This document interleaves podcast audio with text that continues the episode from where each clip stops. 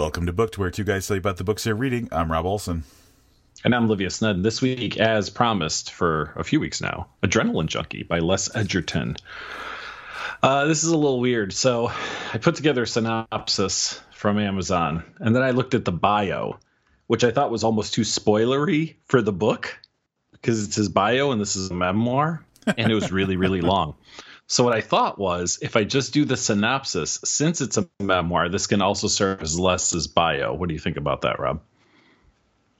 I mean, that's like the most innovative uh, decision I think that's happened on this podcast in a long time. Adrenaline Junkie is more than a renowned multi award winning author entertaining with his life history.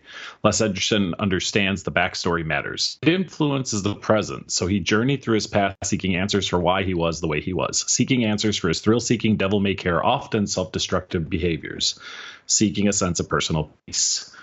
Why was he compelled to be the best he could in all his endeavors, legal or otherwise? What drove him to excel and flee success only to strive for supremacy in another field? Adrenaline Junkie holds the answers. With nothing held back, with his life saving humor, an indomitable spirit, and a fierce courage to expose the ugly and painful, like the tough, raw, vulnerable characters Les writes about in his short stories and novels, he exposes us to a man fighting against family, society, and his own sense of injustice. Fighting for a moment, regardless of how fleeting, to feel in control of his life. And as comfortable at times as Les's life adventure may be for us to witness, we come away grateful he took us with him. So settle back, meet a real life 21st century Renaissance man, a real life adrenaline junkie. There you, there you. Well, I mean, I should clap. That was very well done. There was a lot of big synopsis slash bio. I mm-hmm. wonder, like, because the bio probably has a lot of the same information, or so, you know what I'm saying. So it would have been a little awkward if we did a bio as well and it was really long, dude. Yeah. Like. Yeah. I think his bio could have served as the synopsis because the synopsis says a lot of things about him as a as a like internally as a person. Like yeah, characteristics as opposed to yeah. Right. Yeah, as opposed to actions, which his bio would probably be a little more. But yeah, anyway, there it is. There you have it. Uh, folks may remember we um, reviewed The Rapist by Les Edgerton. Yeah, and Bomb and Bomb. I was I was trying to think. It was like four years ago for the Rapist, probably like three years ago for Bomb. Yeah, it's yeah. been a while. Yeah, it's yeah. been a little while. So I was pretty excited to do this. This is only our second memoir for the podcast. Yeah. Uh, the other one was Rob Roberge's uh, The Liar, or just Liar, I guess it's called. Yep. Yeah. And uh, only, I guess, our third then nonfiction. Yeah. I, I love telling people when when they ask what kind of books we review, yeah. like when I'm explaining the podcast to them, mm-hmm. and they're like, "What kind of books do you review?" You know, and I tell them, you know, not, you know, it's always fiction. It's always like, you know, we avoid these genres. They're like, "Do you do any nonfiction?" And I said, "Once by accident," and they're like, "What?" Yeah, so, exactly. Yeah, it's, yeah. It's, it's, a fun story. So this is this is number three. Numbers two and three were on purpose. We did know that these were not, but um, yeah. you know, I don't know. It's uh, I, I guess we'll we'll see. We'll see what we thought about this. And uh, right up front, man, because it's it's a, a, a memoir, or yeah, it's a it's classified as a memoir.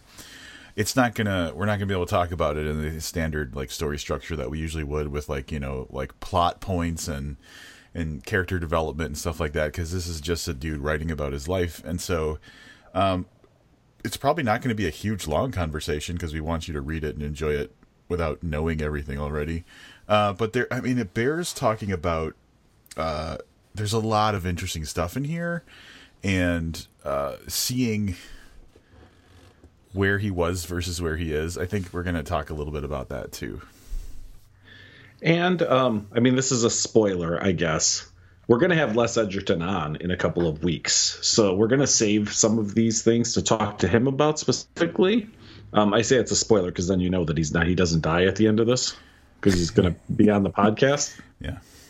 So, um, but yeah, there's some things we definitely want to talk to him about. So in uh, two or three weeks, you'll hear Les Edgerton. So we may choose to cover some things then versus now. I guess we'll see how this uh, how this rolls out. But I guess um, we'll get started. And and the way I want to get started is I want Rob to share he sent me a message when he was almost done reading this book last yeah. night. And I don't necessarily need you to share the message, but I, I, I want to get that thought out there because because I've run into it myself. So can you kind of give me give us the gist of, of what you sent me?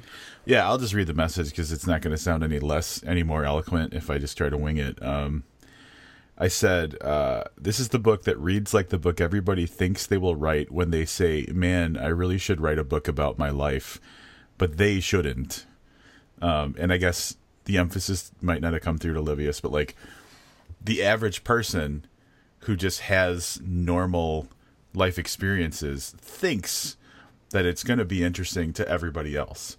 And practically every one of them is wrong. I've had, you know, I've had the same thought myself. Um, but my, I, I know that my life uh, experiences, you know, on paper would really not be that exciting. But this book is is what everybody thinks that's going to be for them. Yeah, I um, I guess partially because of the nature of, of the work I do. I, without outside this podcast, um, I, I've run into a few people that have are either working on their autobiography um, mm-hmm. or talk about it, and I always kind of have that same feeling, like I'm standing here talking to you right now, and I am failing to see the things that you could have done that were extraordinary enough for me to want to read about it. Now, I don't know had Les had had Les Edgerton had said that to me um, when we met back in in Indiana in Indianapolis, Indiana. Um, I don't know a few years ago. Would I have looked at him and thought, "Yeah, sure, buddy," like I do most times? Um, but I, yeah, I, I think that that the the gist of your message is that this doesn't doesn't come off that way it's it's the real deal. I guess is is I guess the short way of saying it. Like, and and honestly, I hadn't thought about this till now, but um, uh, my I, I have a brother who's a year and a half older than me, and what makes me so I, I guess without going too deep into it, Les's book reads a little unbelievable. Um, but the north star for me in in in in perspective on this is is my my older brother uh, it, and he hasn't had such a wild life as Les depicts uh, his own life in this book, but it's similar enough in like the uh, uh, the rowdy, uh, the fighting, the criminal activity, blah blah blah, but also like the womanizing, where I'm like, it's not outside the realm of possibility. So I think had I not had my brother's stories to to to hear over the years, like I might have been like, this is totally made up, but because I have him and and, and have gone have experienced his experiences, I, I I find Les's book to probably be really really super uh, unembellished. Yeah, I um I think that's a thing that you almost have to do. Like you have to remind yourself that people have different experiences than you do. So um I, I know exactly what you mean because there are times where I was reading and I was like, oh, all right, come on. But then I thought, yeah. like, who am I comparing Les to? I'm comparing Les to, to the only person I can compare a memoir to, which is myself, right? Yeah.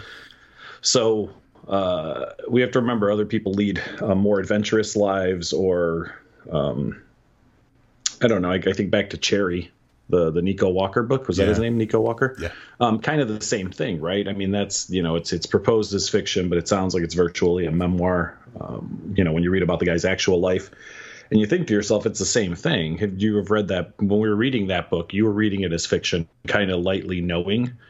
Yeah. That it's based on his life, but a lot of it would seem unbelievable to you if someone said, "Hey, here's a story of my life." And right. you'd be like, "Oh, this sounds a little out there," but you know what? You and I, well, all right, I'll speak for myself. Did not run in drug dealing circles or um, didn't serve in the military. Well, but you know what I mean. Like, yeah. so uh, comparing their experiences to mine or to yours, it's something you kind of constantly have to remind yourself. And it's good that you have a grounding presence in your family that you were yeah. able to draw from for for that grounding effect. Yeah, because I think. Uh, like you said, like if you just have your own personal experience to go off of, it could seem a little ridiculous. And so we might want to talk a little bit about how that sounds. Um, I want to start out by saying that the book starts. I mean, the book fairly chronologically is is in a straight line. It doesn't jump around to like, oh, you know, this is something that happened in my adulthood, and then this is flashing back to when I was a kid. It's pretty chronological, um, and toward the beginning of the book, you learn more about Les's childhood, and um, he had kind of a crazy religious mom and a and a hard ass father who was very strict and very like like the the the pinnacle of macho um, a man's man. total man's man. Yep. Um and so the the start of the book is really kind of just establishing what type of environmental factors could lead to him getting into all of the fucking stuff he gets into throughout his life. Um, and it's just the strict upbringing, but it's also, you know, um, being poor. Uh, but but and then there's kind of a dichotomy because part of his life when he lived in Texas, grandma was a very successful business person and kind of spoiled him a little bit. So he he had a taste of the good life. But then like when they weren't living by grandma, they were in Indiana. It was you know they were poor, but they you know they were too proud to ask for money and um, taking charity was was a bad thing and stuff like that. So you get to to experience all of the kind of environmental factors that would lead to kind of the personality that's presented in the synopsis, which is like you know a guy who you know wants to experience everything and takes everything head on and and stuff like that. Yeah, and to be fair for people who don't know Les, and I, I don't think we mentioned this, Les is in his mid seventies now, I believe. Yeah. So um, time, um, the the era plays a very important role. Um, not just in what happened. So, like that whole kids fighting and getting into fights all the time. Like I think it, it, culturally, I guess it depends on where you live and stuff. I just think there's less of that nowadays than there was. Yeah. It's just not as accepted. Um, you know, if you got into a fist fight and really beat the shit out of somebody, let's just say in the the 60s, um, you know, cops may have come, broken it up, sent everybody on their own way. Now, if you beat the shit out of somebody, right. you know, it, it, you're far more likely to face um, strict criminal charges, right? Yeah. So I think that we have to make sure that we're we're viewing uh, some of the stories um, through the the lens of the time that they occurred in. Um, as we have to do, I, I think I don't know. I feel, and this is talking about the book in general. Like I think Les did what seems like a very honest um, and proper job of showing us things through the element of the time frame that they happened in, but then also commenting on it through a more modern view, if that makes sense. Sure. So there are times where, where he says something that might be a little jarring to read in 2018. Um, where you go, oof, man, I'm surprised he used that terminology for that or that word for that person or, or whatever. Um, but but he does it in a way that he lets you know, hey man, this is this is what the 70s were like. Yep. You know, but but in a way that doesn't lead you to to I don't know, I don't know, to judge him as a person on by today's standards and we've talked about this in other books too, right? Because we've read books that were much older, and we've had to talk about, you know, again, what what's acceptable today, or, or what the current climate is today versus what it was then, and accepting it for what it is. But I think he does a good job of balancing the two by and large. Yeah, and and I think a lot of that comes from the general uh, the tone or or the approach of the way he writes it. He writes it like he's telling the story directly to you, and so um, I, I feel like that kind of cushions whatever he's saying in a way because um, it's just a dude. Uh, he, he very much embraces like the warts and all kind of approach. Like he's not uh, trying to make himself look good. He's probably actually leaning more towards like talking about like how like the negative aspects of himself, but in a way where you know he's just being open and vulnerable vulnerable about his life, um, not like he's pushing an agenda or or like trying to espouse beliefs. He's just saying this is what it was, um, and so that that kind of like um, direct storytelling approach, I think, helped a lot with not getting mired down in like the words he used, uh, but also because he was just being very authentic, like you said, to the time. Like, like if an N word pops up, it's because you know that's what someone said about someone. You know, at the time he wasn't like, oh, back then we used to beat up the N words, like that kind of thing. So, I gotcha. and I, I, think you're right. So, I mean, I want to kind of ask, I guess, do you think then? So, I would call this a very conversational tone, right? Because I felt very. the same way. I felt like I was sitting with Les at a at a bar or whatever, and and taking in stories from his youth. Mm-hmm. Um, but if this was written as a memoir by an omnipotent narrator, I think then, um, then maybe some of that would be a little muddier. Like on on do you think like that... it would? I think it would take a little more finesse. Like if it was written from like a, a an omniscient perspective, like mm-hmm. you would have to say like back in those days they would say or something like that to kind of like mm-hmm. put it in in in in a context. You don't need those kind of context modifiers with the way he tells the story. Yep. Yeah. Cool. So yeah, I mean, from a start, like I don't want to, I don't want to talk about any of this, right? so we see Les uh, through his uh, very young years, so you know, even seven, eight, nine years old um, in in Texas, um, and, and, we see him kind of move around. They they do a little bit of moving back and forth between Indiana and Texas, um, and in his teenage years, there is a uh, Rob had already mentioned fighting, and then we kind of move into the the, the criminal aspect of his life. Um, and, and, it's well known because it's in his bio. We've talked about it here on the podcast before that he served a couple years in prison, not got locked up overnight, not did 30 days. Like he was in a in a legit penitentiary. Yeah. Well, there was a pinch of the book that was his military service before it really got into his like criminal activity. Um, but yeah, yep. like um, I, I would say that the real the first big change in his life was uh, prison.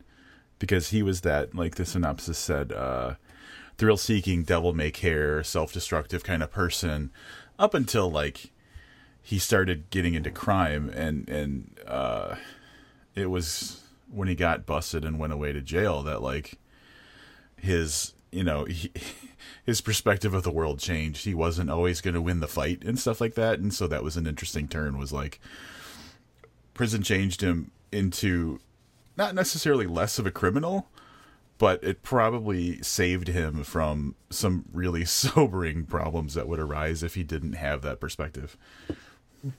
An interesting thought, maybe an interesting thought I thought was interesting that I had um, during reading some of his criminal escapades um, is how much easier it was in those days. Right. Didn't everything seem super easy? He yeah, was like, yeah. went to a bar. I broke the window, reached in, unlocked the door, stole eighteen hundred bucks or yeah. whatever. I'm just, you know, making it up off the top of my head, but I don't, I don't know that today it's that easy to be a criminal. And, and again, I'm not belittling his ability to be a criminal in any way. It's just how the world has changed. Um, how technology has made it far more difficult with cameras everywhere and even facial recognition technology and security systems you know, there's a there, there's a number of scenes where it's like we approached this place. It was late. Uh, it was two in the morning, and we went in and we took the stuff. And I'm like, that's and that's all it was. Like there didn't need to be an elaborate story about how they did it because yep. that was it. And uh, I, it was a little scary because I'm thinking to myself, man, if it was that easy, how much easier would it be for me to do that today or when I was in my, you know, whatever, late teens or early 20s or, or, or whatever, if I really thought it was that easy to do it. So it, it kind of made me, you know, sympathetic, I guess, in that like it's just that easy and you keep doing it and keep getting away with it. You get the rush of doing it, but you also aren't as likely to face the consequences, I feel, as you are later. So, yeah, and I wonder like uh, because I've worked in retail a good amount in my in my life and um so I've seen the people just walk into a place and take something and walk right out. And and so I feel like a lot of the easiness of crime is your mindset. Like the more you, you're convinced that it's going to work, and he even says something similar to that in the book. Like the more you're convinced it's going to work, the more likely, you know, you're you're probably going to be to succeed. Um, but there is the fact that he got caught, and so, like as easy as it was, you know, I feel like yeah, you you escalate, you do something you know worse, or you do something more frequently, or or something, and eventually something goes wrong. In this case, um, it involved some rat, some rat motherfuckers, yeah, some fucking rat. Um, so in that case, maybe he was great at like you know burglaries and stuff like that. It was burglaries. He wasn't like an armed robber or anything. Correct. It was primarily burglaries. Um, and in this case, it wasn't his skill. It was uh, who he put his trust in some dumbass who then they rolled they rolled so fast on him too. So um Yeah, and and then uh, I won't. I don't want to like the circumstances about him actually like the plea and everything. I thought was was um and I don't I don't I don't know if we want to talk about it, but like what gets him actually into prison was one of those kind of character moments too, where it's like had he made a different decision about how he was going to approach like taking a plea or not, um, mm-hmm. he might not have had to go to jail. Um, yeah which I, I, thought was good. It spoke to, regardless of how reckless and, and crazy and, and just ballsy and, and probably be stupid he acted on a regular basis, like there was some sort of grounded, um, you know, goodness somewhere, like the whole time. Yeah, and I don't, I mean, I don't think that we're, as people, I don't think we can be roundly judged on one particular aspect sure. of our life. Um, so you and I just just thought, you know, so really we addressed him being a criminal is what we just talked about and said, well, it seems like he might have still been a good guy, right? So someone else might look at the more womanizing aspects of his life, you know what I mean? And, and, make a similar statement or uh, or not. You know, someone may condemn him as uh, this guy was a dirtbag criminal. He's he's always going to be a, a, piece of crap. Um, but someone could say that about other aspects of his life, like uh, you know the the number of women that he's slept with, and or let on slash you know the, the you know, he goes into great detail on some of his bigger relationships can you imagine some of the the just ones that are mentioned in passing though yeah. Oh um, yeah, yeah, you know the circumstances around him. So which i guess takes us into that. Les gets out of prison um, and and goes uh goes back to enjoying um, a bevy of of women. And that all that takes up I don't want to say that that particular, but these relationships take up a good portion of this story. Um, they're all about Les, and, and yes, I do think he develops as a person as and a character, but we a lot of times see that through the lens of some of the women that he's involved with. Yeah. Um, so over the years, um, in in I, I, I don't know if I'm going to get like the timeline of all the ladies right, but there's there's a bunch, and and uh, they're um, some of them are very fleeting encounters where maybe he meets them that day and they go right to having sex. Others are actually relationships where he ends up married and throughout the course of the book married multiple times and having um, having children and and being being a father in what like the 60s 60s and 70s when uh, it was obvious that during that time he was much more embracing of like the f- not necessarily hippie thing but like the everybody was is hooking the good up. parts of the hippie thing. Yeah, yeah, yeah. The not hippie yeah. parts of yeah, the free love, yeah. drugs kind of uh, life more than settling down and doing the boring Indiana family thing. So I just watched um, last night on Netflix. Uh, they have a series called well, they have a series called The '80s, which I watched a few weeks ago, and then I was kind of um, picking through the '70s ones, yeah. and uh, the one on I don't remember what it was called. Essentially, it was on the sexuality of the 70s. Yeah.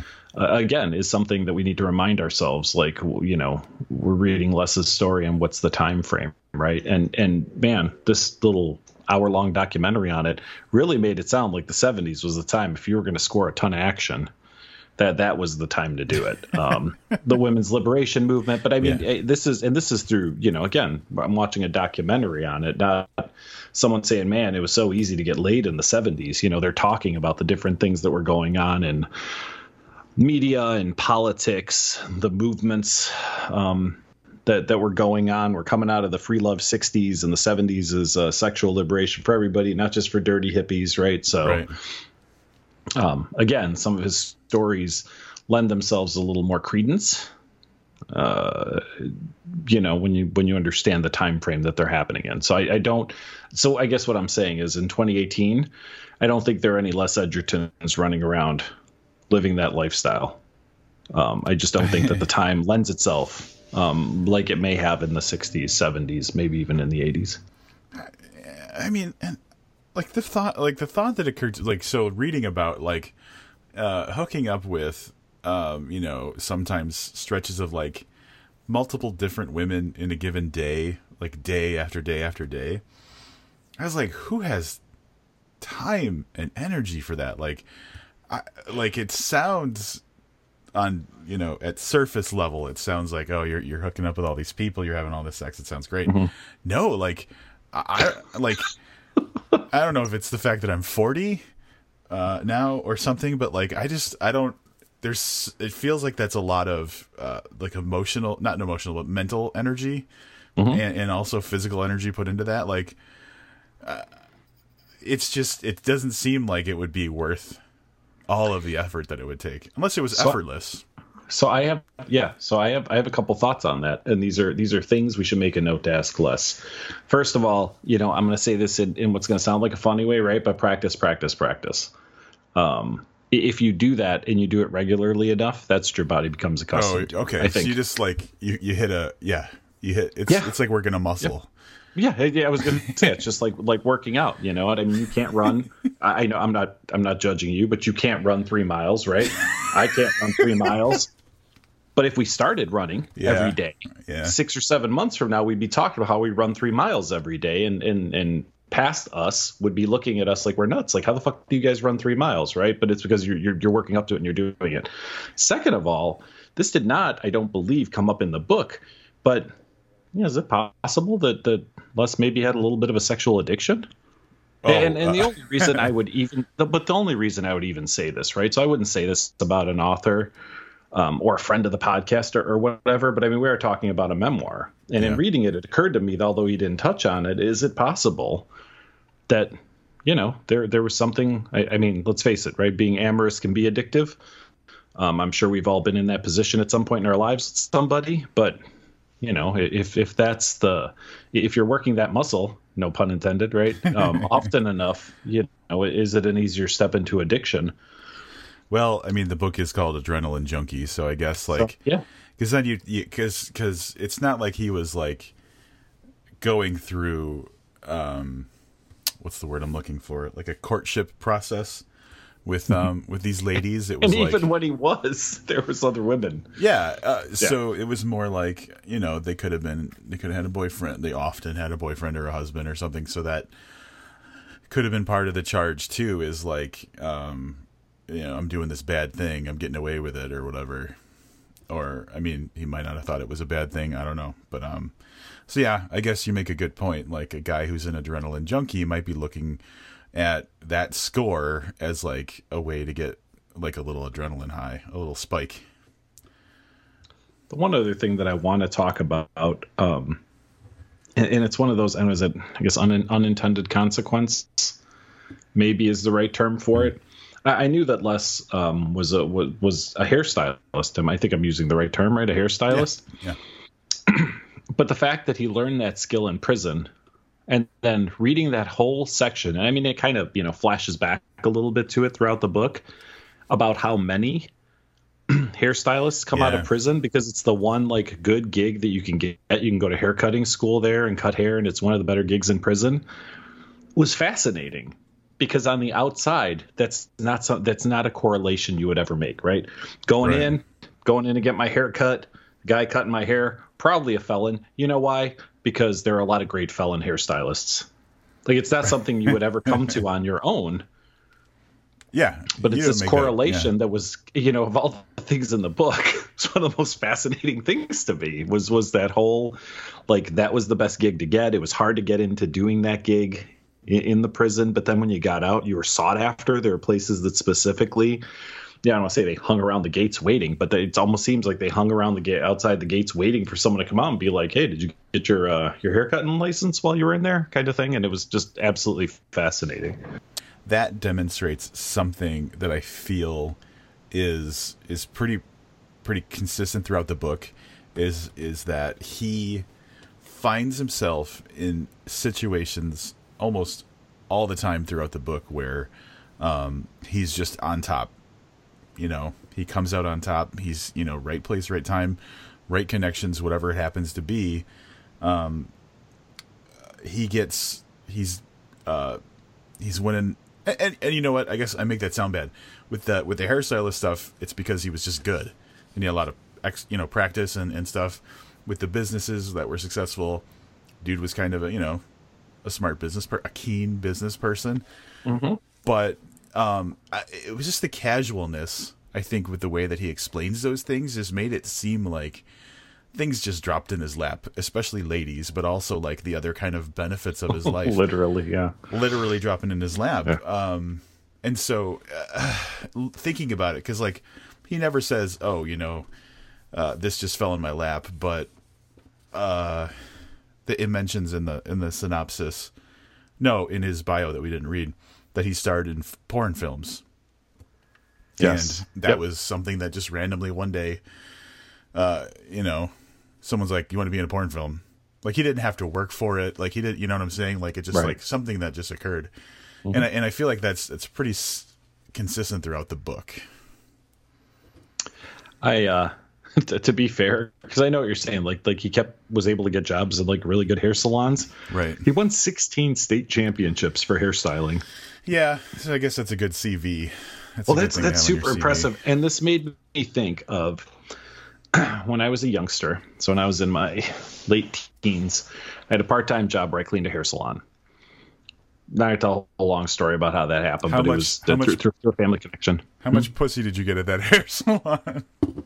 None, because right, I was right. there when they were closed. Oh, I. So okay. it was, it was, yeah, I was. I had a key. I could let myself in at any time. It was basically like two hours a night, and it was clean up the station, swipe down the mirrors, you know, take out the trash, clean out the fridge, that kind of stuff. They'd leave little notes if there was something specific that needed to be done, but um, it was through a through a family connection um, that I did that. But one of the things that I got out of that, and it, this took me this took me right back to that moment when I was, I guess I was seventeen um, the person who owned the salon had uh, was was this weird business guy who was always like getting into to weird shit. But any rate, he was having a hairstyle, a famous hairstylist, and I wish I knew what this guy's name was, coming from uh, New York to cut hair in his salon for a few days, and they would split the profit or whatever the business deal sure. was, right?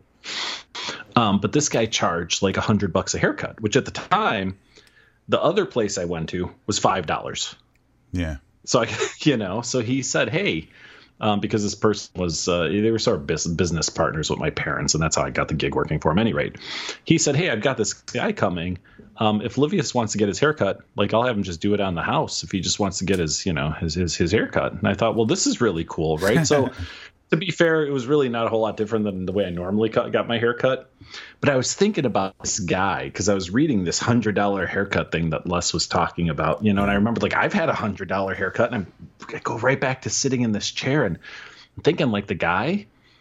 So I expected, you know, some skinny, maybe gay guy that was charging hundred bucks to get his haircut. And when I think about this guy, it's a black guy who was bald, kind of stockier and this guy could have been from the prison haircutting school. Like he was not what I expected. He was not the ah. normal person that cut my hair.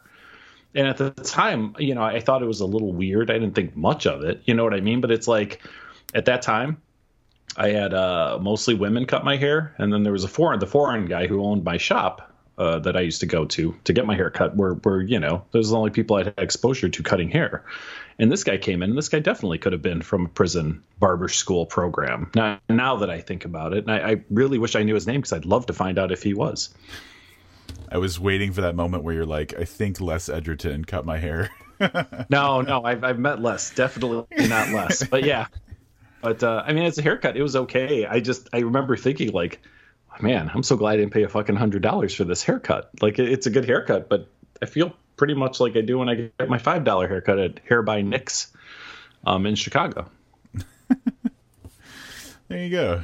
There you go. Um, so I guess, and you'll tell me if we shouldn't talk about this, but um, uh, one thing that illustrates my point about like it, like it seeming that things fall fall into his lap was the Charles Manson moment. yeah, because he did literally nothing mm-hmm. uh, except for write a book um, to get to the point where Charles Manson was asking if he could call Les, and that was uh, so that that's the kind of thing. I felt like those moments were, were pretty consistent throughout the book. Mm-hmm. Yep. The last thing I want to um, touch on, and we're not going to go into any detail, and, and the reason is, like I said, because we're going to have Les on, and we're going to curate um, what we can talk about, what Les wants to talk about. But so far, we've talked about, um, you know, he bangs a lot of chicks he was a he was a criminal or whatever, but he gets into some pretty deep stuff too. Um, a lot of family stuff, a lot of super personal um, things that happened to him Yeah. um, while he was in prison, um, things to do with his family, um, uh, what type of parent he was.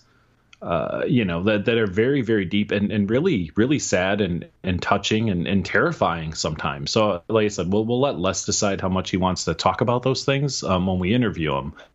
But I do want to say that this isn't. So far, we've made it sound like the man's man book. Like this guy gets a lot of pussy and he robs liquor stores or bars or, or whatever. You know what I mean? And and he was in a porn film and but he cut hair on the you know as his job. Like there are some some really dark um, and some very um, emotional portions of this book too. So I don't want to make it sound. I don't want us to make it sound like it's just some macho uh, memoir. Um, Les is definitely a person with feelings who also had terrible things happen to him, um, and, and that continue to do so. So there is.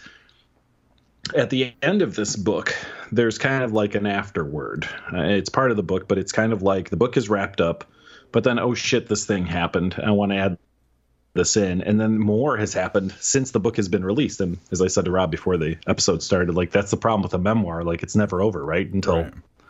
you're not around anymore. So, um, I just wanted to mention there is there is some some pretty deep stuff in here too. It's not just all a lot of you know fights and how many chicks can I nail today. Yeah, and I think he did a good job of um, almost using all of the the flashy bravado kind of stuff that we talked about to illustrate kind of the the underlying meaning of of what this writing the book meant to him, which was to explain like why he was how he was, and um, that taps into a lot of like the more personal, emotional, sad, tragic things in his life.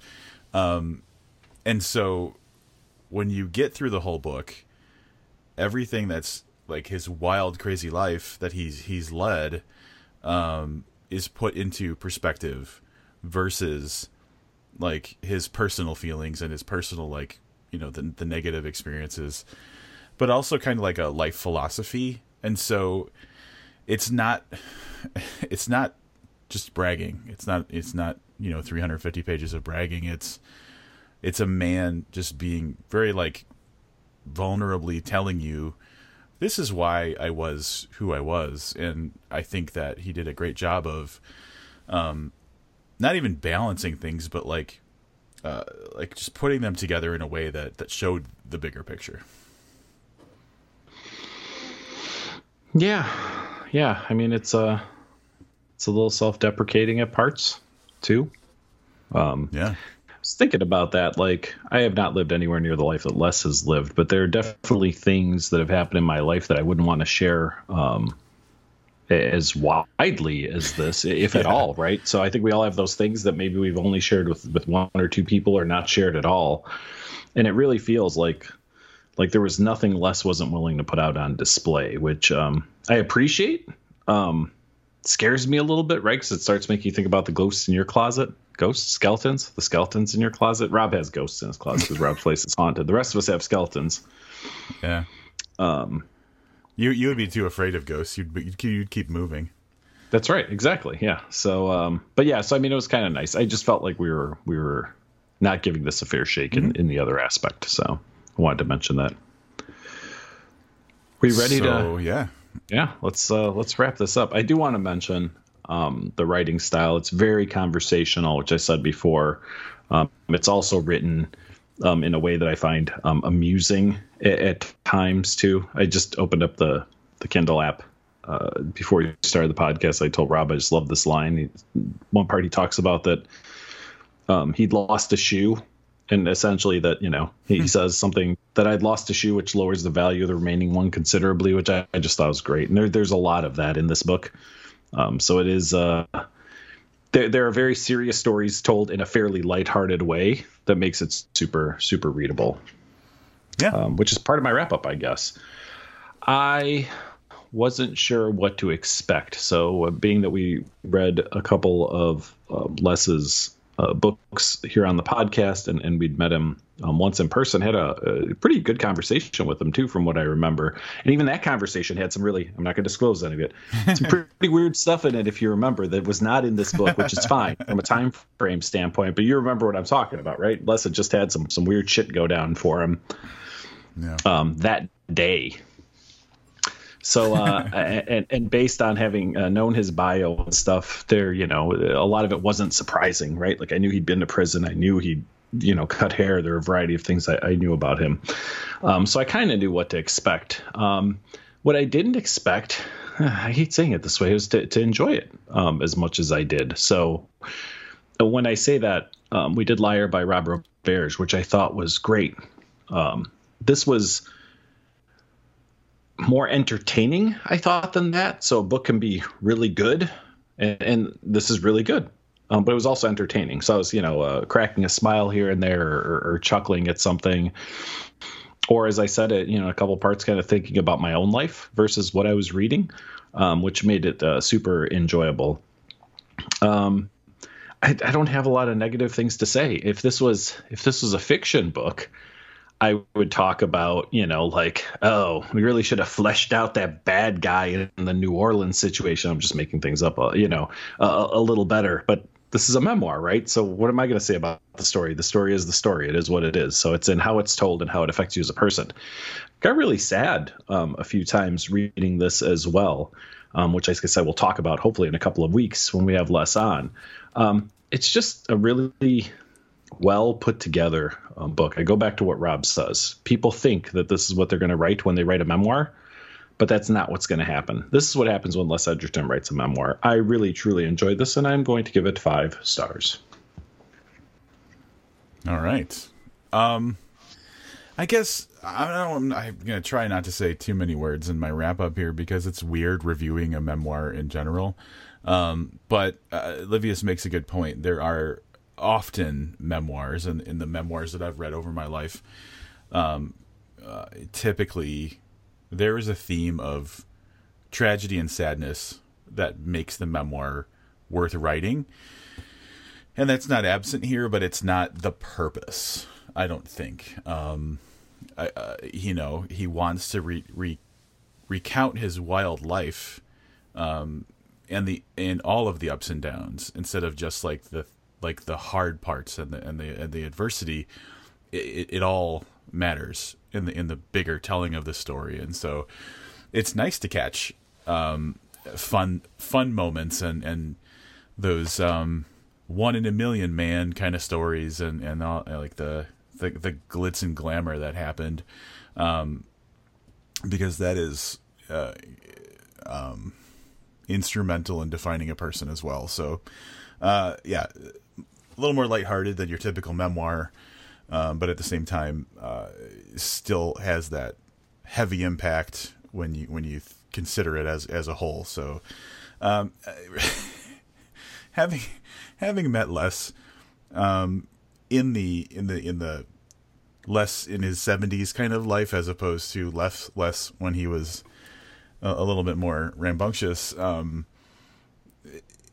hearing about his past, it was a little difficult to reconcile with who he or how he acts now. I guess I should say, but this book makes it all kind of make sense. It kind of like focuses the lenses just right um, to kind of show you who he is today and, and what matters to him. And um, I, I, think it's great, and I'm looking forward to talking to him now after after catching uh, uh up on his up on his life. So yeah, Livius is right. This is five stars.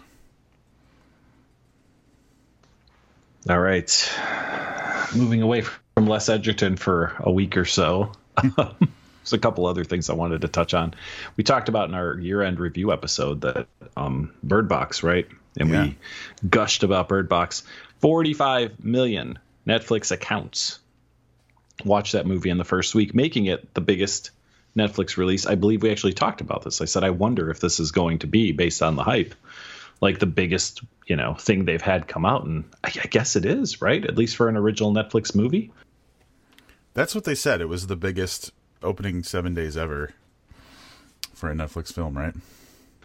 Yeah, so I don't know if that um, take series into account. Like you know, I know uh, Orange is the New Black, which I don't watch, is really big, and Stranger Things, right? But um, for a movie, that's pretty phenomenal. Now we did have uh, Jesse. Um, permanent staff here at the podcast reached out and said that he does believe that Netflix is one-time payments, which was another question that we kind Right. of had very generally uh, about how that works. And Jesse is uh, is in the know in these things, as he is a huge fan of film, and he's the guy who knows directors' names and shit like that, stuff that I can never be bothered to remember. Um, so I'm going to go with that. But uh, I just wanted to mention that's a lot, and that's accounts, right? So I watched the movie with Linda, right? So that was two of us watching the movie. So that you know is that 45 million people.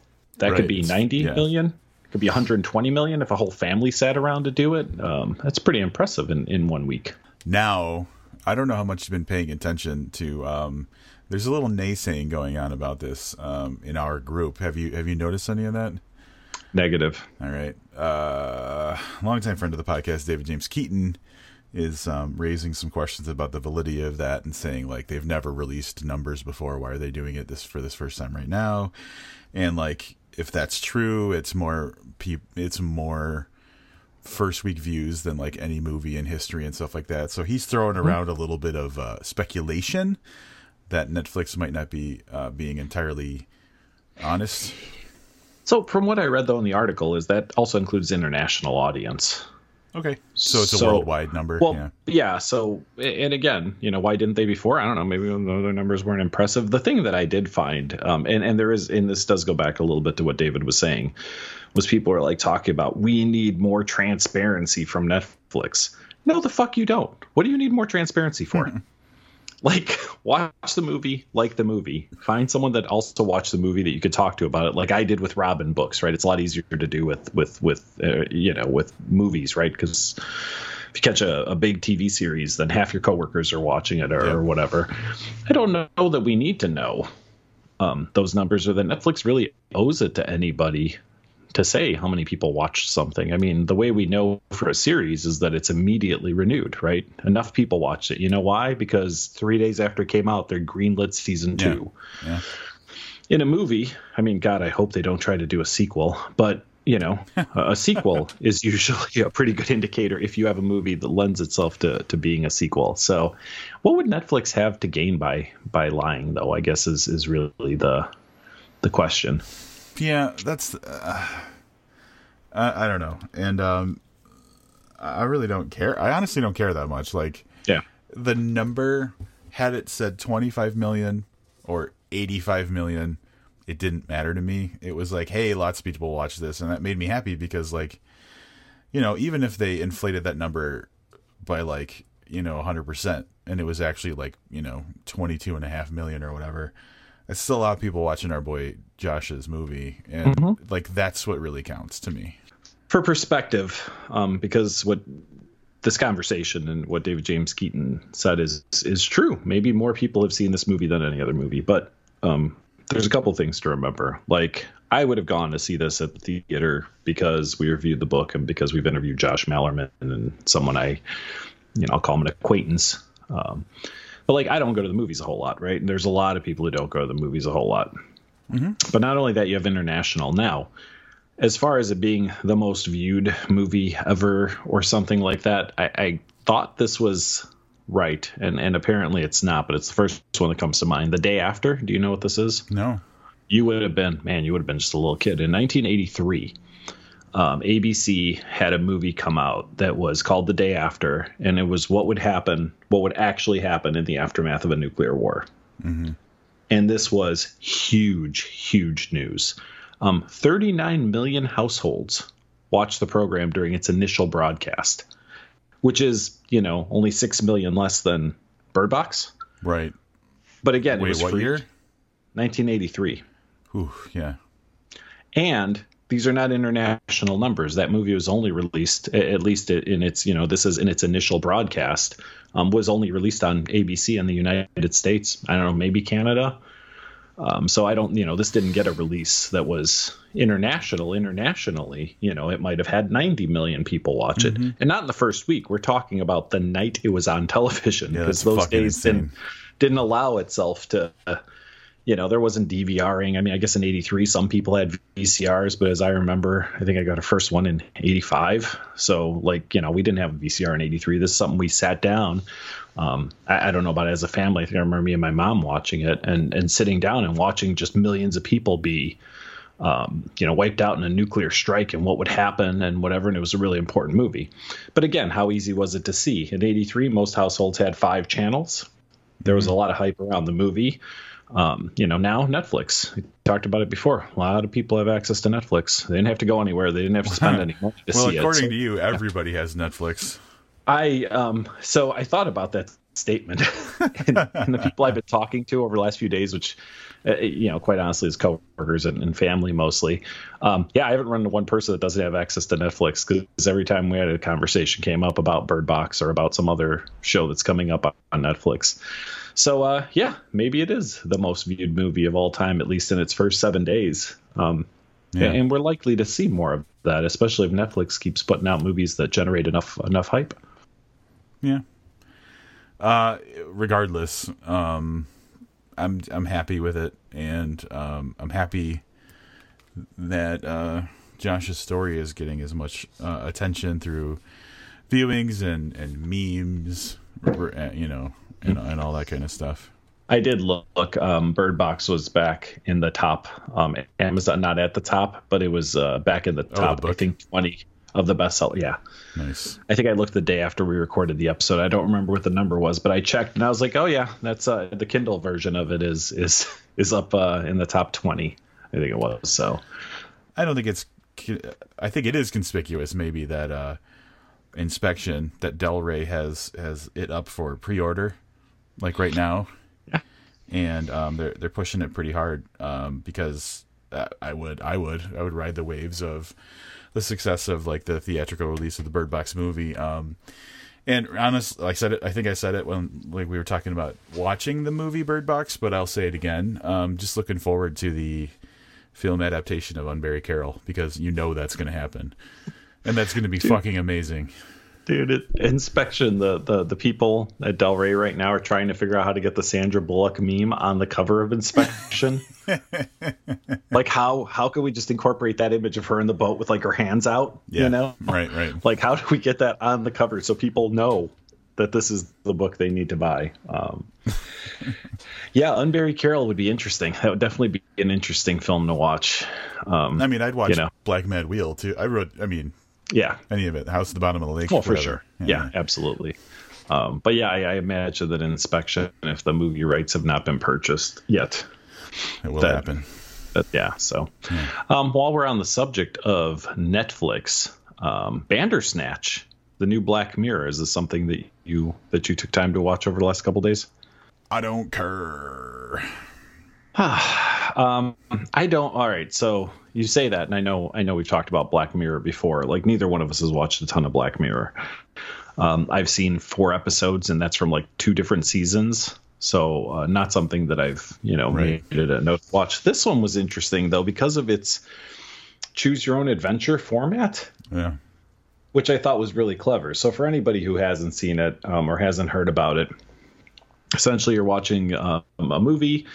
It's about a kid in the 80s who's trying to adapt a video game. Um, I was trying to adapt a novel into a video game. That novel is uh, not the choose your own adventure that you're thinking of if you're my age, Rob's age, and they're thinking about choose your own adventure. It's like a thousand page tome. Mm-hmm. Um, but apparently there are a lot of decisions that you have to make through the through the course reading that book, and he's trying to adapt it into a you know really shitty eight bit video game. 1983, I think, is when this takes place. But at certain points, you're presented with options that come up on screen that you have to select in order to advance, um, which I think is uh, was was done very well. So the the actual technology of it was super smooth. While you're watching a scene, um, a little black um, strip would roll up from the bottom of the screen. That the first one I think is which um, cereal you choose to eat in the morning. This kind of gets you in the habit of doing it um, and you pick between I don't know Wheaties and Cheerios or whatever it was, but there is no. The movie doesn't um, stop. Like when I was thinking about how this would work, as I pictured I'd have to make a choice, and like the boxes would come up at the bottom, like when you're done watching something, and something would have to load again. Mm-hmm. it's completely seamless as you pick the part that you're watching continues on for another minute and then it's a direct cut to the next scene yeah it's it's completely yeah. seamless so which is really nice it mm-hmm. builds into like an upcoming scene break instead of correct. like, yes. you know cut to like a harsh cut to black and then like the new scene shows up. That's nice. When a choice comes up like there's a part where he's talking to a therapist and the therapist says i really think that you should talk more about what happened with your mother. And then she goes on to so options come up. Talk about it don't talk about it but the therapist goes on to say i think it would really help with your you know with us getting you know further into the cause of, of what's what's bothering you or whatever. So at this while she's saying that you've made a selection and then it just cuts back to him saying no i really don't want to talk about it or saying you know i think you're right. So yeah it was done super super smoothly. Um, there there are also parts that cause you to, to start over um, but when you start over, it's through a series of uh, snippets. Um, so if you've watched 20 minutes and, and, I had to start over, it was like a minute of recap up until the part where I start over um, to make a, a, new decision, if that makes sense. Yeah. So um, from an experience standpoint, it's definitely worth watching. I don't want to spoil this. Afterwards, I'll tell Rob what I thought was really goddamn brilliant about it because um, I was super super impressed with something, but I feel it's spoilery for anybody else. Um, but yeah, Bandersnatch. It's going to be interesting to see how well this does, and if this becomes um, more prevalent in our TV viewing, um, truly interactive viewing of, of, films and or TV shows. Uh, interesting point uh, about this. I saw an article about this the other day. Didn't read it, but it's a you know it, it makes sense to talk about it now because we're talking about it. Apparently, uh, the choose your own adventure aspect of this does not work on Apple TV uh, boxes. So uh, interesting. Yeah, there's a. Um, let's see. A little message pops up. Uh, Bandersnatch is only available on devices that support interactive content. No linear version is available. Uh, so basically, when uh, like when it when you get to a point where you're given an, an option, it just says like um, the, not available or something like that. So, oh, but wow. it, it, will work on an iPhone or an iPad. You know, it just won't mm-hmm. uh, it won't work on the Apple TV's um, Netflix app. Interesting. Yeah, I watch it on a built-in Netflix app on an LG TV. Yeah, so I'm smart using a box. It's yep. yeah, and says, that yeah. worked seamlessly. Um, basically, every uh, uh, content's limited to smart TVs, streaming media players, game consoles, iOS devices, and Android devices running the latest version of the Netflix app. For whatever reason, um, it doesn't. The interactive content does not work with the Apple TV. So if uh, that's how you watch it's stuff, so... find a different way. Yeah, bummer. Yeah, and I would, and and just just one, on another note, like I would just think that it would be the same app that iOS uses. You know what I mean? Yeah. Like it's just a weird. I don't know. Yeah. So yeah. At any rate, Bandersnatch. Um, be interesting to see what people think of it. Um, I made it to two endings. I don't know that I'll go back. Um, mm-hmm. There are apparently five endings, and once it ended for me, I was given. I was essentially rewound to another option, like where the fork in the road was, and I got to see a second ending and then I was given again the option, but it was really late and I was starting to fall asleep. So I was like, all right, I'll pass on on watching a third ending for this. So really interesting though. Hmm. Yeah, surprisingly, I just have no interest in it. I think it's because it's Black Mirror more than it's a choose your own adventure kind of thing. Yeah. Yeah. Uh, uh, the only other thing I wanted to mention, because I know there are some listeners to the show are big fans. I'm sure they already know this, but uh, today's January 1st. So, uh, first of all, I guess first of all, so now that we're an hour in, Happy New Year. Uh, yeah, Happy New Year. Yeah. Uh, Luther. The most exciting thing about 2019 is the return of Luther on the BBC, which appears to be running four episodes in consecutive nights. Um, I did watch the first episode tonight and very happy to report that I'm super excited for episode two. Yeah, I need to catch up. I think I only watched the first two series of Luther, and I know that's super disappointing to you, but um, uh, it's just something I hadn't gotten around to coming back to. Here's my here's my honest review on that. You watched the best two seasons series. Um, series three and four, I didn't think were as good. I mean, the writing is as good, mm-hmm. and uh, following the character is great. Um, I just think that those stories in the first two were tremendous, yeah. um, and this one is shaping up to be great. So we'll we'll see uh, more more to follow in the uh, in the upcoming episodes. All right. Uh, I think the only thing left to mention is what we're going to be doing for our next episode, which is uh, we talked about it before. Um, this is a uh, advanced reader copy that was uh, we actually got reached the the publisher reached out to us to ask us if we wanted to read this. We decided we wanted to, and it is an anonymous girl by Greer Hendricks and Sarah Pekkanen. So we're reading that now, and you'll be hearing us talk about it as our second book of 2019. That's right. Um, I'm really excited that we recorded on the first because we have to get 52 episodes or more this year, not 51. so that fact that we started on the first makes me feel really good that we're not. That's not like the eighth, and we're recording our first episode of the year. So I'm hoping well, that. Uh, do you want to do 53 so that if you average out the two years, it's 52 per year? I'm gonna do the math on all of that and see what it takes because I know we had an episode a year. I think we were only at like 41 episodes, so I don't know. We'll have to see what the overall numbers say. Uh, yeah, well, I mean, I think overall, if you if you average out our entire history, we are beyond 52. Likely ahead, yeah. All right. Whatever. I'm not going to worry too much about it until like December rolls around, and I'm like, hey, I just looked, and here's where we're at. Let's yeah. read six more books. Yeah. Exactly. So um, thanks for tuning in. Um, we're looking forward to a great 2019 with you guys, and uh, that's going to continue on next week with an anonymous girl. Until then, I'm Olivia Snedden. And I'm Rob Olson. Keep reading.